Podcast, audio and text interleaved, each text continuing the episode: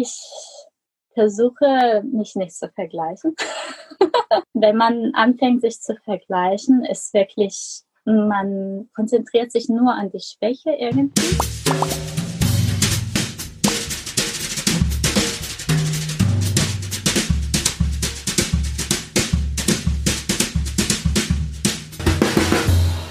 Hallo ihr Lieben, mein Name ist Angela De Giacomo. Ich bin die Initiatorin des Wundernova Frauen Sommer und Thinkfestes, welches letztes Jahr in Berlin zum ersten Mal stattgefunden hat. Und mein Wunsch war es im letzten Jahr, Frauen zu zeigen, die ähm, eine besondere Karriere gemacht haben oder einen ähm, besonderen Beruf haben und eben andere Frauen und Jugendliche und Menschen zu inspirieren. Und deshalb freue ich mich sehr, dass ich heute mit Sumi O, einer Balletttänzerin aus Chemnitz, sprechen kann. Hallo Sumi. Hallo. Hallo. Ähm, wir haben uns ja über einen gemeinsamen Bekannten kennengelernt. Ähm, er selber ist Opernsänger und ähm, auch, äh, so wie du, ich darf vorgreifen, äh, Koreaner und ist äh, im Augenblick in Frankfurt. Und ja, der war so freundlich und hat uns bekannt gemacht, weil ich nämlich ein großer Ballettfan bin.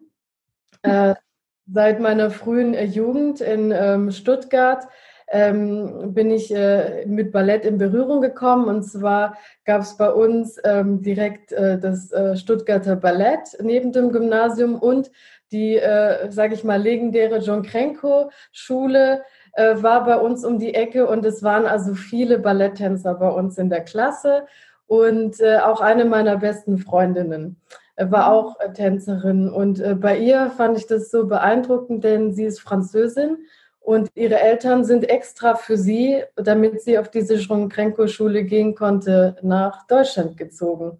Ähm, erzähl mal, wie war das bei dir? Ja, es ist, ja, wie du gesagt hast, es ist ziemlich normal im Ballettbereich, dass die Eltern, wenn die wirklich unterstützen wollen, dass die mitreisen und die Träume der Kinder halt erfüllen wollen. Genau, also meine Kindheit wolltest du? Ja, erzähl mal kurz. genau. Äh, ich bin eigentlich in Deutschland geboren und ich bin aber eine Südkoreanerin. Habe meine beiden Eltern sind Südkoreaner und als ich in Deutschland war, habe ich eigentlich noch nicht getanzt, aber ich habe den Motiv sozusagen bekommen, weil eine von meiner Freundinnen in der Grundschule, ich in der zweiten Klasse war, sie hat mir im Sportunterricht, irgendwie erinnere ich mich so ziemlich gut an den Moment. Sie hat mir so diese Ballettdehnungen gezeigt, wo sie ihr Bein auf den Kopf so nach hinten macht und so. Und dann war ich begeistert irgendwie. Bin nach Hause gekommen, habe meine Mutter gesagt, so wie Mama, ich will auch Ballett lernen. Aber damals waren wir am Vorbereiten, um zurückzukehren nach Korea. So, da hat sie mir versprochen, okay, wenn du, wenn wir in Korea sind, dann kannst du das lernen. Und da hatte ich, genau, das war meine erste Erinnerung über Ballett. Und dann, als wir zurück waren, habe ich das, glaube ich, vergessen. Aber wir waren am Anfang bei meiner Oma und wo, bevor wir unsere Wohnung halt ähm, finden konnten. Und sie wohnte in der zweiten Etage. Und anscheinend war ich jeden Tag am Springen auf der Matratze, meinte sie. Und genau, und da hat sie gesagt, okay, du gehst zum Ballett, da kannst du so viel springen, wie du willst. Und dann, so hat es angefangen. Wow, aber sag mal, Sumi, war das dann verhältnismäßig spät? Ähm, ich habe immer so Bilder im Kopf, dass man so früh wie möglich anfangen muss, um, um so elastisch zu werden. Und wenn du sagst, in der zweiten Klasse hast du deine Freundin äh, bei den Dehnübungen gesehen und dann den Wunsch geäußert, dann seid ihr nach Korea gezogen. Ähm, ja, warst du spät dran oder ist das normal? Oder wie kann man sich das vorstellen als Nicht-Tänzer? Es ist schon spät, finde ich, wenn ich höre viele Tänzerinnen, die sagen, die haben drei Jahre alt oder vier Jahre alt angefangen.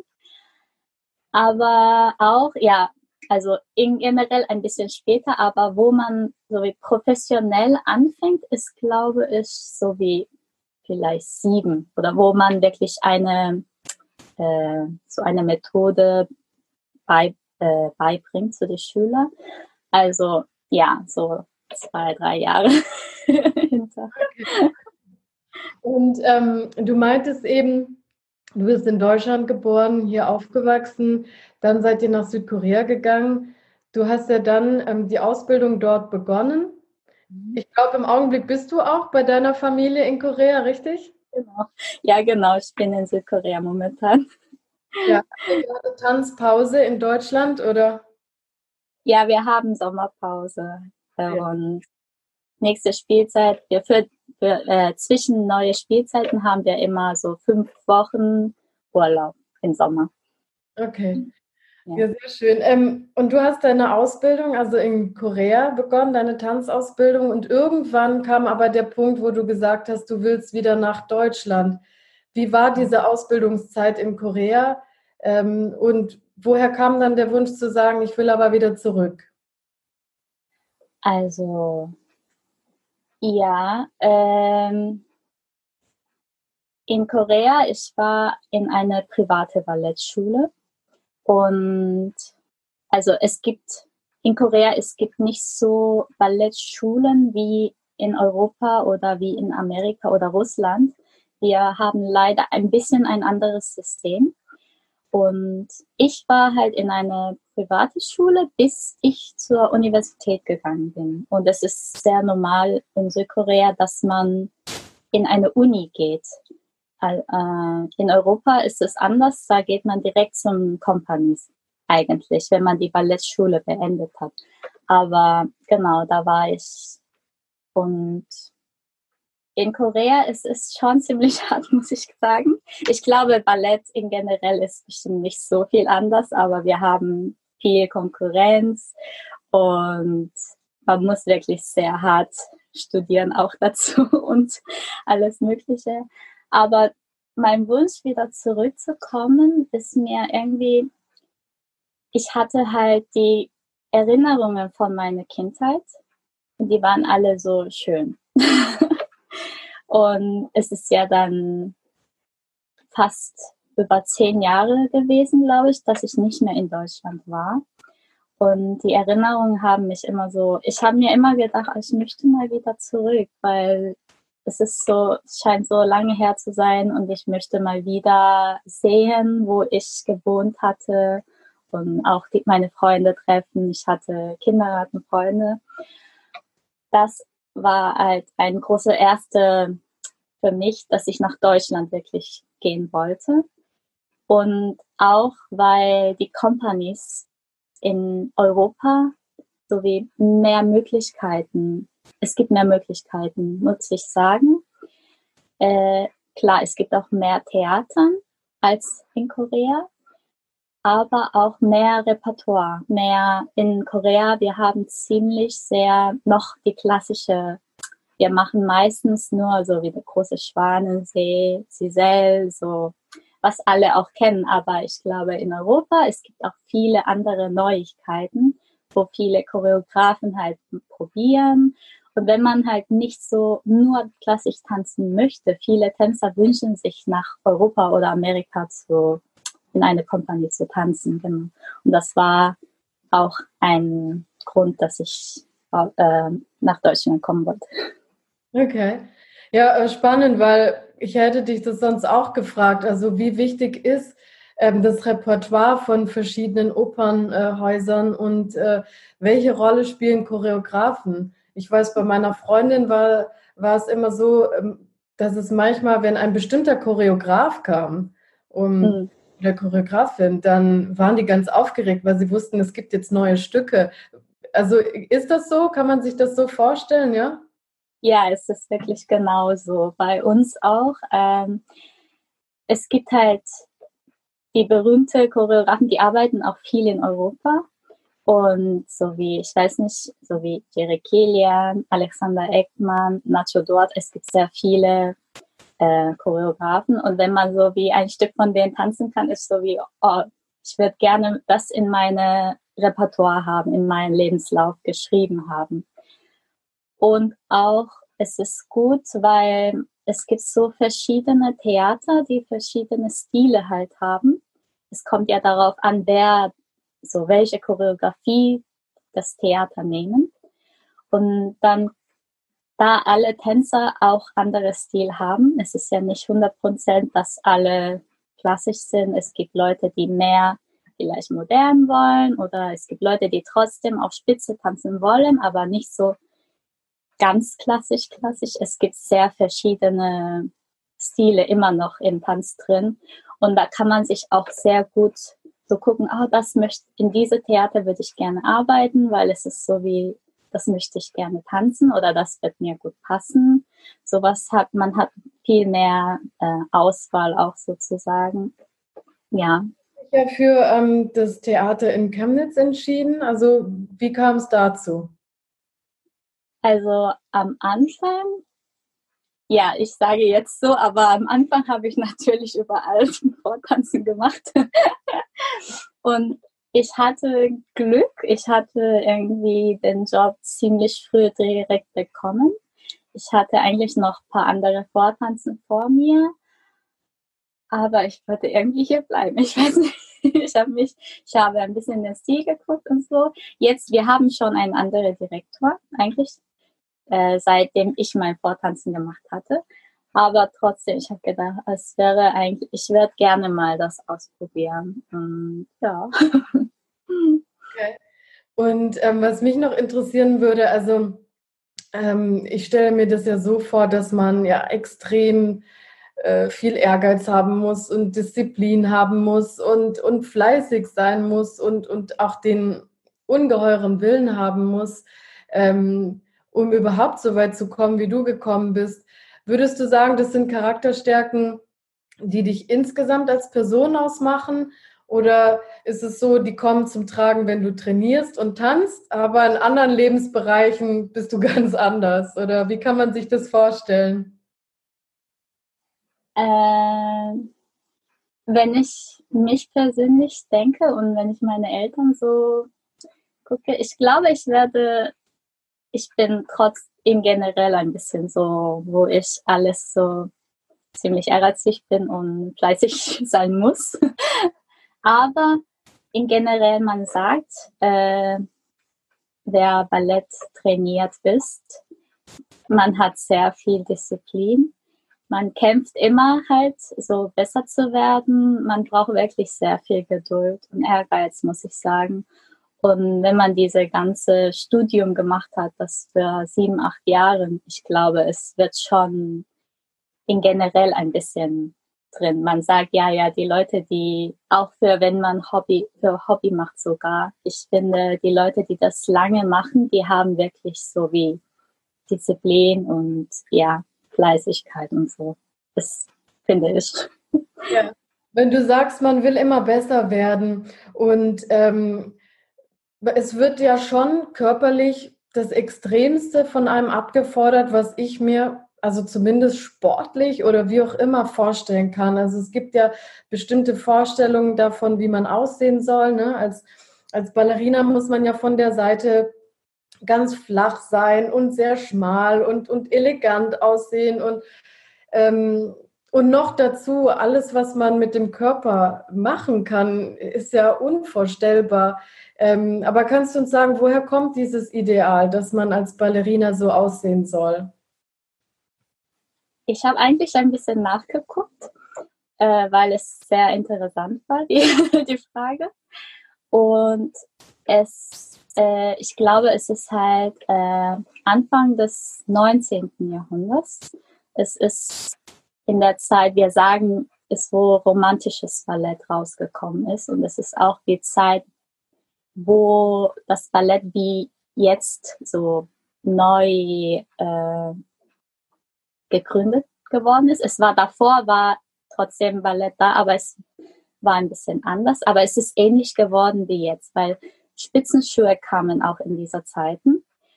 Und damals, es war so, dass man, die Frauen auf der Bühne waren so wie Feen, so und die müssten so aussehen, als ob die so wie fliegen, so mit Leichtigkeit. Und die Männer waren nur da, um zu heben. Damals hatten die keine so große Rollen oder es gab noch nicht so ein großes Männerstück. Es waren so die Frauen meistens.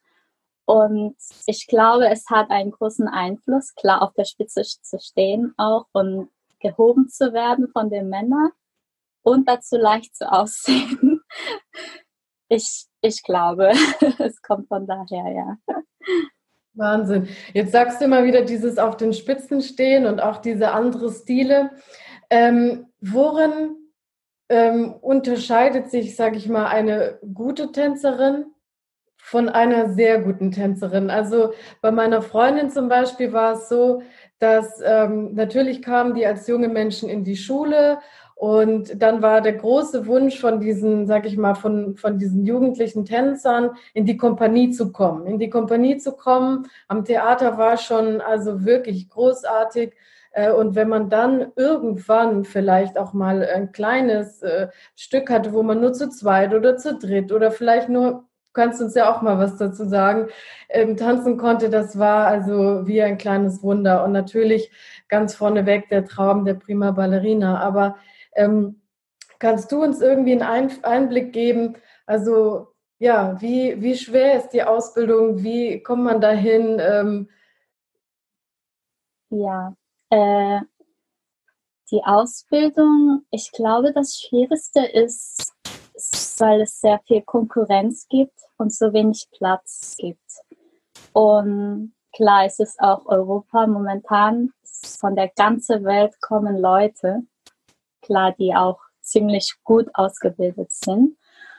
Und, aber es gibt nur so paar, vielleicht zwei Prozent von denen sind wirklich in eine große Bühne als Prima Ballerina da. Also es ist wirklich schwierig. Und Ballett ist, wie du gerade gesagt hast, es gibt Code Ballett, die nur so wie die Gruppe tanzen. Dann geht es so, so wie Koryphäe oder es gibt verschiedene Wörter, aber dann hast du so wie vier, fünf äh, so wie kleine Gruppentänzer und dann hast du Solisten und dann hast du die Principals. Es ist halt immer, man muss kämpfen, da hochzukommen. Und es ist schon sehr viel Konkurrenz, muss ich sagen. Und es ist schwierig, äh, auch mentalisch sich davon zu halten und nicht so viel versuchen zu vergleichen, weil es ja, weil es ist dann, ich weiß, ich kenne viele junge äh, Studenten, die Ballett lernen, die haben viel Stress davon, auch klar von der Form her und wie man den Körper hat. Ähm, Talent kann man vielleicht sagen, alles Mögliche. So, ja, es ist schon viel, also ziemlich hart, muss ich sagen. Und was für mich äh, wie du gefragt hast, so wie ein normaler Tänzer, ein guter Tänzer und ein wirklich sehr guter Tänzer. Für mich persönlich ist es Artistry, also künstlerische Seite. Ähm, ich finde, es ist heutzutage sehr viel mehr auf Technik irgendwie mehr punktiert, ich weiß nicht, äh, mehr beachtet. Mhm. Auch in diese ganze SNS, man kann sehen, so viele Leute, die Wahnsinn Technik haben. Und wenn du anfängst da zu gucken, dann denkst du nur, mein Gott, ich muss aufhören. Und ich glaube, viele Schüler werden sich bestimmt auch so denken. Aber ja, klar, es ist super, wenn man viel Technik hat, wenn man viel drehen kann, wenn man die Beine wirklich hier hat und das so elastisch ist. Aber ich finde, das Wichtigste ist eigentlich diese künstlerische Sache auf der Bühne, wenn du, dass du die Leute wirklich überzeugen kannst, dass du diese Person bist, was du gerade tanzt, dann, ich glaube, als Zuschauer kannst du nicht mehr bewerten die Technik. Es ist wirklich dann, man bekommt einen anderen Gefühl, finde ich. Auch wenn man technisch ein bisschen Fehler macht, trotzdem, wenn du so wie etwas siehst, so, ich weiß nicht, wie ich das ausdrücken kann. ja, aber es ist für mich ist das immer so, ich liebe solche Leute, die vom Herzen tanzen und so. Ja, es gibt ja ein paar ähm, Elemente äh, im Ballett, von denen man ja weiß, also vor allem, äh, dass sie besonders schwierig sind. Also ähm, äh, im Schwanensee, kannst du ja vielleicht beschreiben, gibt es ja eine Stelle, wo die Prima Ballerina dann eine bestimmte Form machen muss. Und wenn sie das erfolgreich macht, dann äh, gibt es äh, auch viel Applaus. Also das ist ja vielleicht auch noch was, ähm, das ist ja beim Ballett besonders, es wird viel geklatscht. Also es wird schon auch honoriert, was Tänzer machen. Mhm. Kannst du äh, für diejenigen, die nicht im, ins Ballett gehen oder nicht so oft ins Ballett gehen, sagen, also ähm, worauf kann man achten? Wann weiß man als Zuschauer, es passiert sowieso etwas Außergewöhnliches auf der Bühne, aber jetzt gerade ist es nochmal äh, imposanter. Zum Klatschen? Genau. Ach, ach, hm. Es ist eigentlich ich, äh, ziemlich, hm, wie kann ich das? In klassischem Ballett kann man schon ziemlich gut mitkommen zum Klatschen, weil es wird immer nach einer Variation, man stoppt und man verbeugt sich. da kann man klatschen im klassischen.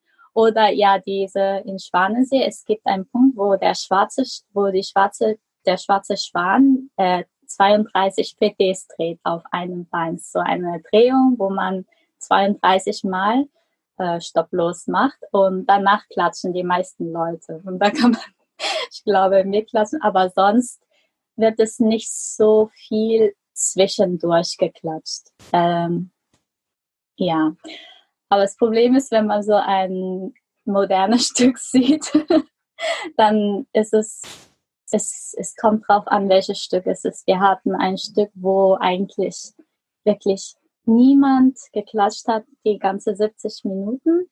Und am Ende so kommt dann das Applaus und das ist auch sehr schön. Also ich weiß nicht ganz genau, es ist, kommt drauf an, welches Stück es ist. Und kannst du ähm, feststellen, also ob sich das Publikum im Ballett verändert? Äh, Meinst du während dem ein, eine Vorstellung? Nee, also gibt es, ähm, gibt es jetzt andere Menschen, die sich ein Ballett anschauen oder würdest du dir wünschen, dass bestimmte Menschen häufiger ins Ballett kommen, weil sie gar keinen Bezug dazu haben? Mhm, okay. Also äh, ja, wir haben in unser Theater zum Beispiel, wir haben für, äh, wir versuchen das, das so zu machen, dass auch neue Leute ins Theater kommen. Nicht nur die, die immer kommen, sondern auch so wie von anderen Bereichen. Wir haben klar die große Balletten, aber die immer voll sind. aber wir haben ja auch viele andere Stücke. Wir haben für Kinder so ein paar Stücke, wo wir mehr so Kinder, auch die Schulklasse, die ganze Klasse auch kommt. Und was wir halt auch viel versuchen, ist, dass wir dann hinzugehen ähm, genau, dass wir waren mal auch in einer Grundschule oder wir waren mal im Center einfach oder wir waren wo in einem anderen Ort, um uns vorzustellen, dass es genau in Chemnitz auch ein Ballett gibt und dass, dass die ein bisschen Möglichkeiten haben, das zu sehen. Und dann, wenn gefällt, dass die mal auch zum Theater kommen können. Ich glaube, das ist, was das Theater viel versucht momentan. Ja, das klingt schön. Ähm, ich habe noch eine Frage an dich, weil du gesagt hast, es ist schon anstrengend und auch ein hoher Konkurrenzdruck. Und äh, es wird ja auch körperlich von einem viel abgefordert. Also es ist ja auch nicht unbedingt alles gesund, was man da macht. Ne? Es gibt ja viele Verletzungen und so. Und ähm, viele wissen das gar nicht, aber oft muss man ja so ein paar Schuhe nach einer Abendvorstellung ja, äh, glaube ich, austauschen.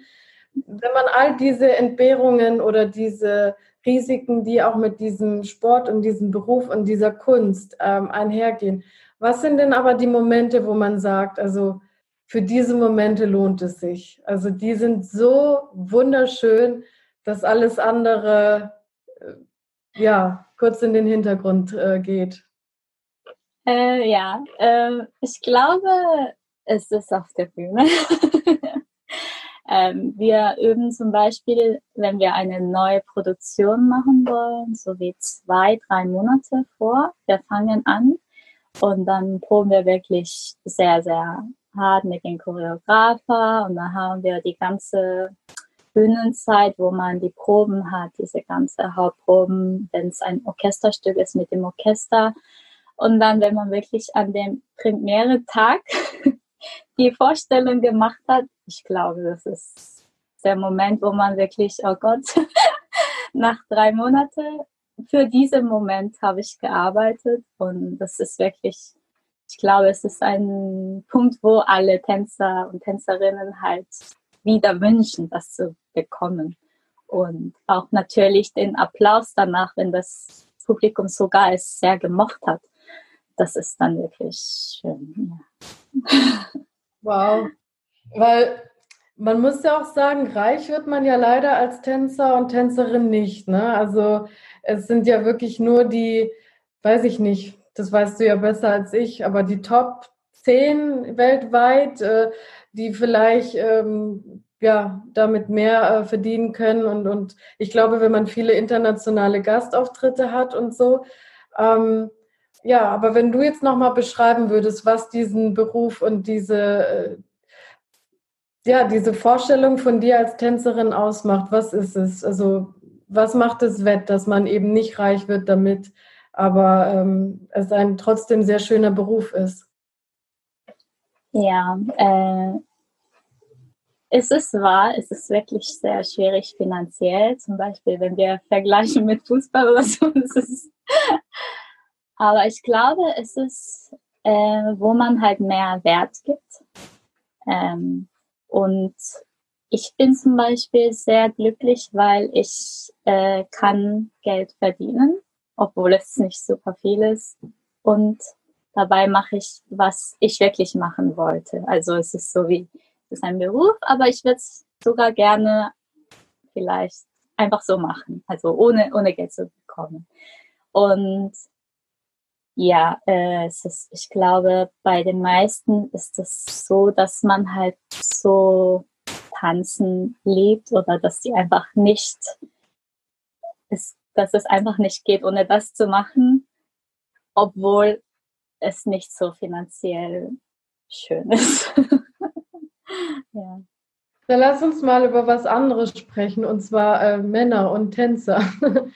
vorhin hast du ja, ähm, äh, ich glaube, du hattest vorhin erwähnt, dass ähm, es früher so war, dass Männer eigentlich keine so wichtige Rolle ähm, auf der Bühne hatten und vor allem heben sollten. ähm, daraus äh, lese ich oder höre ich auch so raus, dass sich das verändert hat. Ähm, mein Eindruck ähm, ist der, dass es jetzt immer mehr Männer gibt, die zum Ballett kommen und auch erfolgreiche äh, Tänzer äh, werden, die auch selber als Tänzer Berühmtheit erlangen.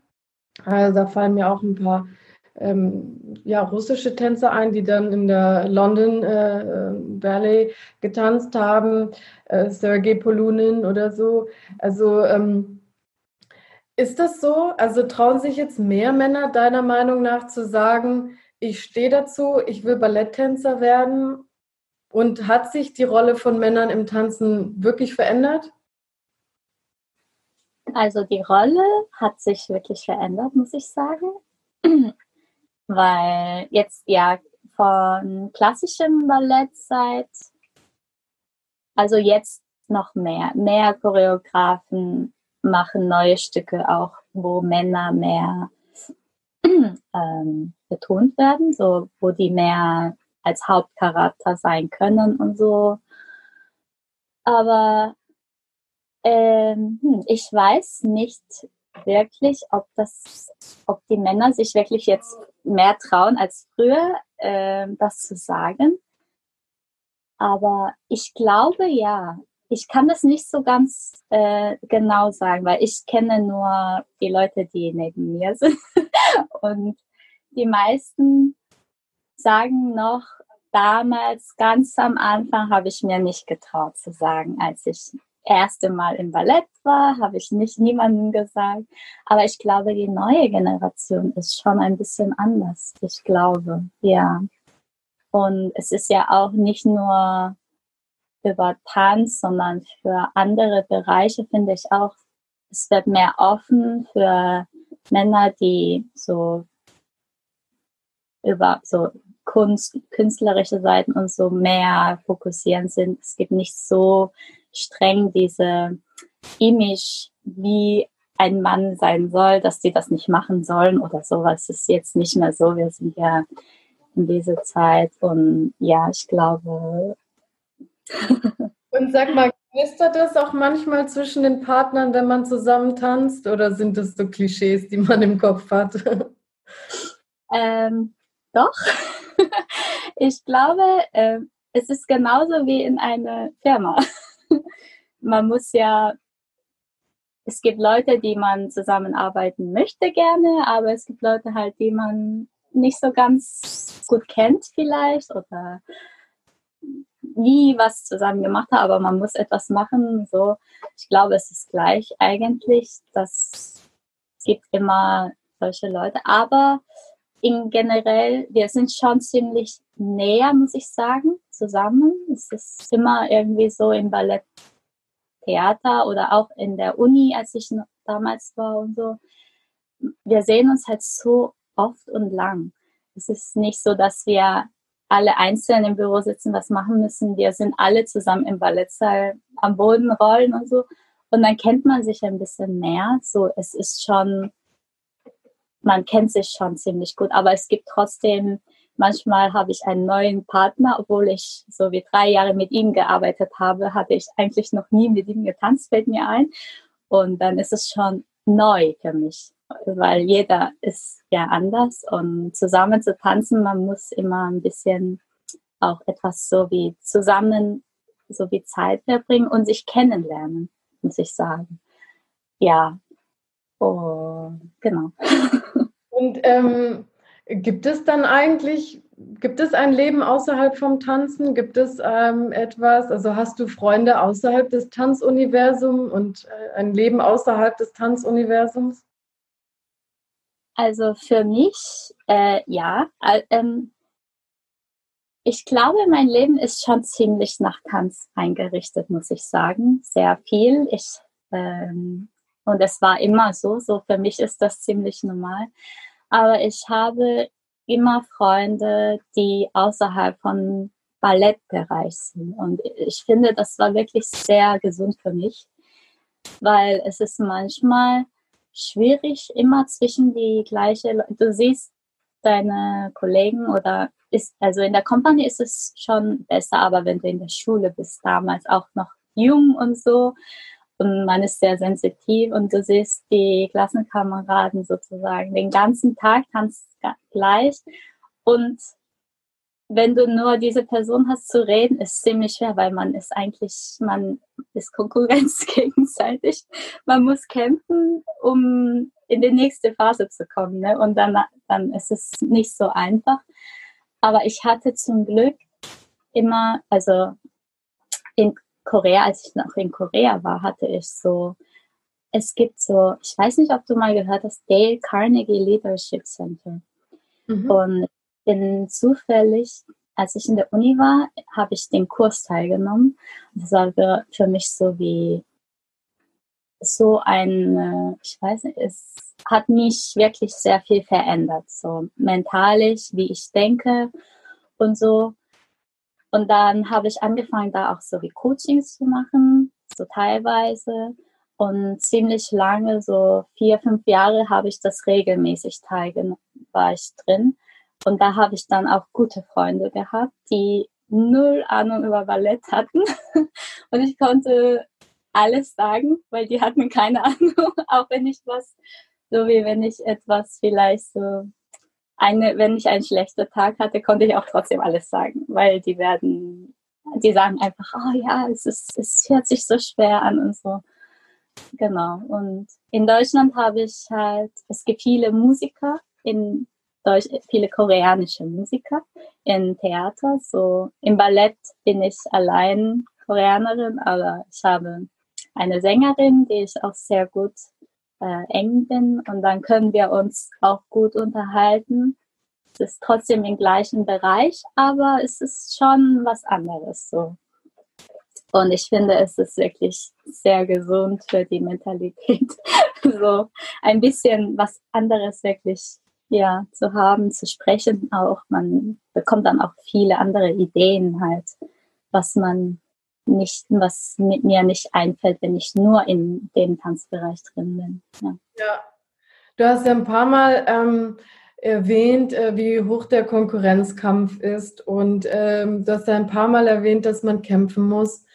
Ähm, ja, wie kann man sich das vorstellen? Ist es wirklich so dramatisch, wie in manchen Filmen dargestellt wird, wo es teilweise wirklich auch körperlich zugeht und ne, also ich erinnere mich an eine Filmszene, wo eine Konkurrentin der anderen auch Glasscherben in die äh, Schuhe tut und, und, und, und solche garstigen Dinge. Ähm, ist es so ein Konkurrenzkampf, also ein echter physischer oder ist es ein mentaler und wie gehst du damit um? Gibt es auch Tipps, wo du sagst, das habe ich als Tänzerin gelernt, das hat mich stark gemacht, ähm, um durch solche schwierigen Phasen zu gehen, die du vielleicht mit anderen teilen willst, wo du sagst, vielleicht hilft euch das auch als Tipp fürs Büro oder keine Ahnung, für andere Berufe. Ja, also ich, ähm, es ist sicher nicht so schlimm, wie es in Medien gezeigt wird. Also, nee. Aber es gibt immer die kleine, ähm, wo man nicht wirklich direkt darauf geht, aber man weiß, es gibt etwas dazwischen. Weil, wie gesagt, wir haben eine Stelle oben und man kämpft da zu sein, aber alle. Nicht nur die hier unten sind, sondern auch von hier ist es der Ziel halt, Hauptziel. Und das ist, ich hatte, es gab eine Zeit, wo ich das wirklich nicht gemacht habe. Äh, für mich war das irgendwie nicht so einfach, weil man wird man ist dann auch mit den guten Freunden irgendwie, ich, man hat das Gefühl, dass man nicht ehr, ehr, ehrlich sein kann zwischen, weil man hat irgendwie diese innerische Wille, die ja auch normal ist, aber das kann man auch nicht 100% ausdrücken, klar. Weil man weiß ja, der andere hat auch den gleichen Ziel, so wie ich, genau. Und es wird nur einer der Letzte sein, der das bekommt. Ja, äh, ich versuche mich nicht zu vergleichen. Aber es ist wirklich schwierig, wenn man jeden Tag in einem Zimmer zusammen tanzt. Man, weil wir wollen ja immer ein Ziel erreichen. Auch muss nicht so wie eine Rolle sein, aber wenn wir trainieren für Technik und Sachen und so, es ist immer so wie man will besser werden und so. Aber ich glaube, es ist gesunder, wenn man nicht so viel mit anderen Leuten anzufängt, sich zu vergleichen. Weil ja, ich habe wirklich ziemlich spät äh, verstanden, dass eigentlich wirklich jeder sehr anders ist. Und jeder hat seine eigene Stärke und seine eigene Schwäche.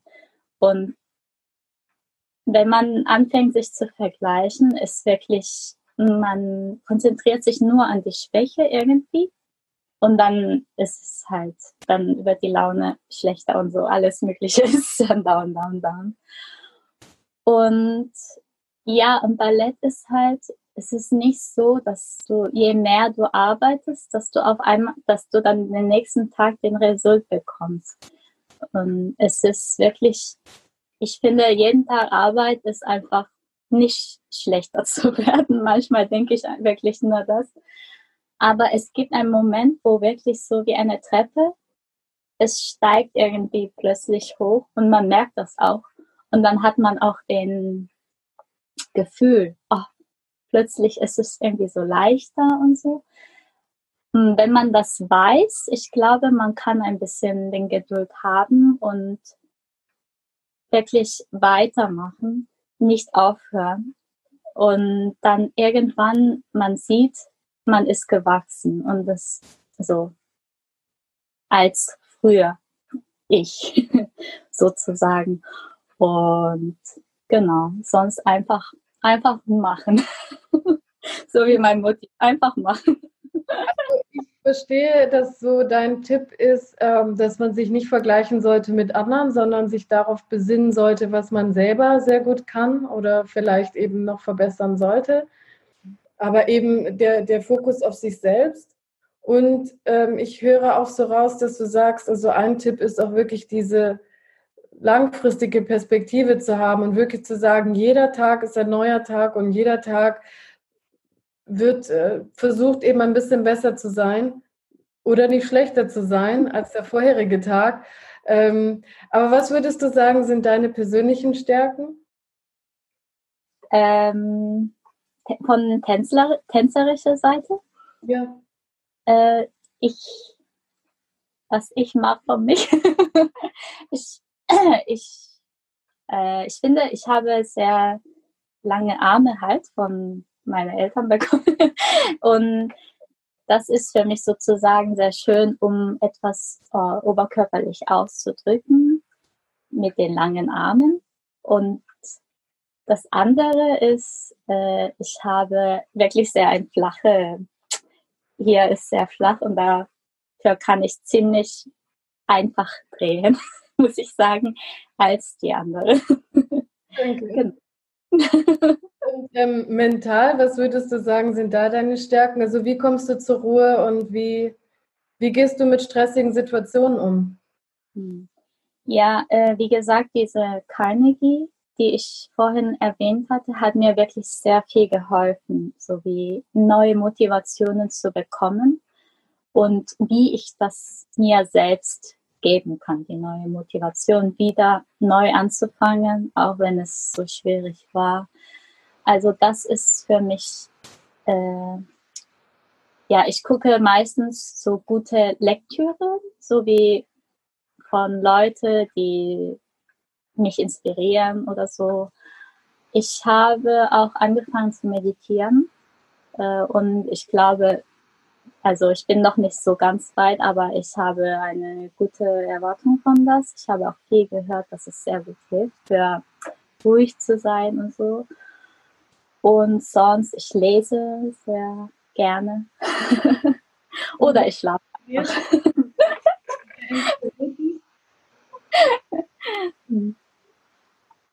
Sumi, wer, äh, wer inspiriert dich? Ähm, als ich habe eine Tänzerin, die ich gerne sehe, wenn ich wirklich so wie was sehen möchte, wie ich sein möchte. Es ist äh, Marianella Nunes, ist eine sehr berühmte äh, Principal-Tänzerin in Royal Ballet in England. Oder sonst, ich gucke, es gibt so ein paar äh, ich weiß nicht, wie man diese Leute nennt, diese, die machen so äh, Speeches, so mhm. über solche Sachen, über Motivation, über nicht so, äh, wie man durch Failure geht oder sowas. Und genau, ich, ich gucke gerne sowas, was mich dann ein bisschen erweckt. So mhm. wie, ja, ich muss, ich darf nicht so bleiben. Ich muss mich wieder so zurück wieder. ja. Ich habe noch eine letzte Frage. Ähm, das, das Leben als Ballerina auf der Bühne ist ja begrenzt, ähm, altersmäßig und eben auch körperlich. Ähm, in der Regel hört man mit um die 40 auf. Ich ähm, weiß, dass in Berlin eine prima Ballerina, Beatrice Knopp, ähm, ich glaube, die hat noch getanzt, bis sie 44 war, aber das war schon eine große Ausnahme. Ähm, wie gehst du damit um? Und was sind deine Pläne für danach? Denkst du überhaupt schon an danach oder noch nicht? Ja, ja, ich bin schon über 30, so klar. Und man merkt wirklich, je älter man wird, merkt man, ah, ich habe wenig Zeit übrig. Und aber es ist schon auch gut, weil es ist so ähm, wertvoll, dass ich das noch machen kann. Es irgendwie macht es die Zeit noch so wie für mich wichtiger, weil ich weiß, dass ich das nicht mein ganzes Leben lang machen kann. Es gibt so wie eine Grenze und dann, ja, jedes Jahr ist schon so wie so dank, dankbar bin ich halt für das. Und genau, also ich habe einen zweite Gedanken, ich habe zweite Gedanken, ich habe Pädagogik studiert auch, Tanzpädagogik. Und ich werde gerne unterrichten in so Ballettschulen für Studenten, die irgendwann mal prima Ballerina werden wollen. Das in Deutschland zu machen oder in Korea oder bist du da offen? Ja, ich bin da sehr offen. Ich, ja. sehr gerne auch in Deutschland. Jetzt hast du noch ein paar Jahre, bevor du in deine, ähm, äh, ja, dir Gedanken machst, ähm, was du dann am Ende machst, äh, deiner Tanzkarriere. Bis dahin, was ist dein Wunsch? Auf äh, welches Stück willst du gerne noch tanzen und äh, auf welche Bühne würdest du am liebsten noch tanzen? Ähm, Herr Bühne ist mir egal. das ist Hauptsache, ich möchte auf der Bühne sein, überhaupt jetzt. Das ist schon so lange, wo wir nicht wirklich äh, vor viele Leute auf der großen Bühne sein konnten. So ich, ich hoffe, nächstes später wird wieder besser. Äh, Stücke, ich liebe die dramatischen Stücke, so die eine Geschichte haben. Zum Beispiel wie Romeo und Julia, Negin, Manon oder Kameliendame, solche Sachen, wo man wirklich, wenn man eine Rolle spielt, dass man von Anfang bis zu Ende wirklich mit einer äh, Emotion da reingehen kann und das würde ich auch gerne mehr erleben ähm, ja, ich würde gerne noch mehr, das irgendwie, ich wünsche mir noch mehr solche Rollen zu tanzen. Und, oder ich liebe auch so ein bisschen neoklassische Sachen. Wir hatten schon sehr schöne Choreografien und ich würde gerne noch mit neue andere Choreografern das arbeiten können noch, ja.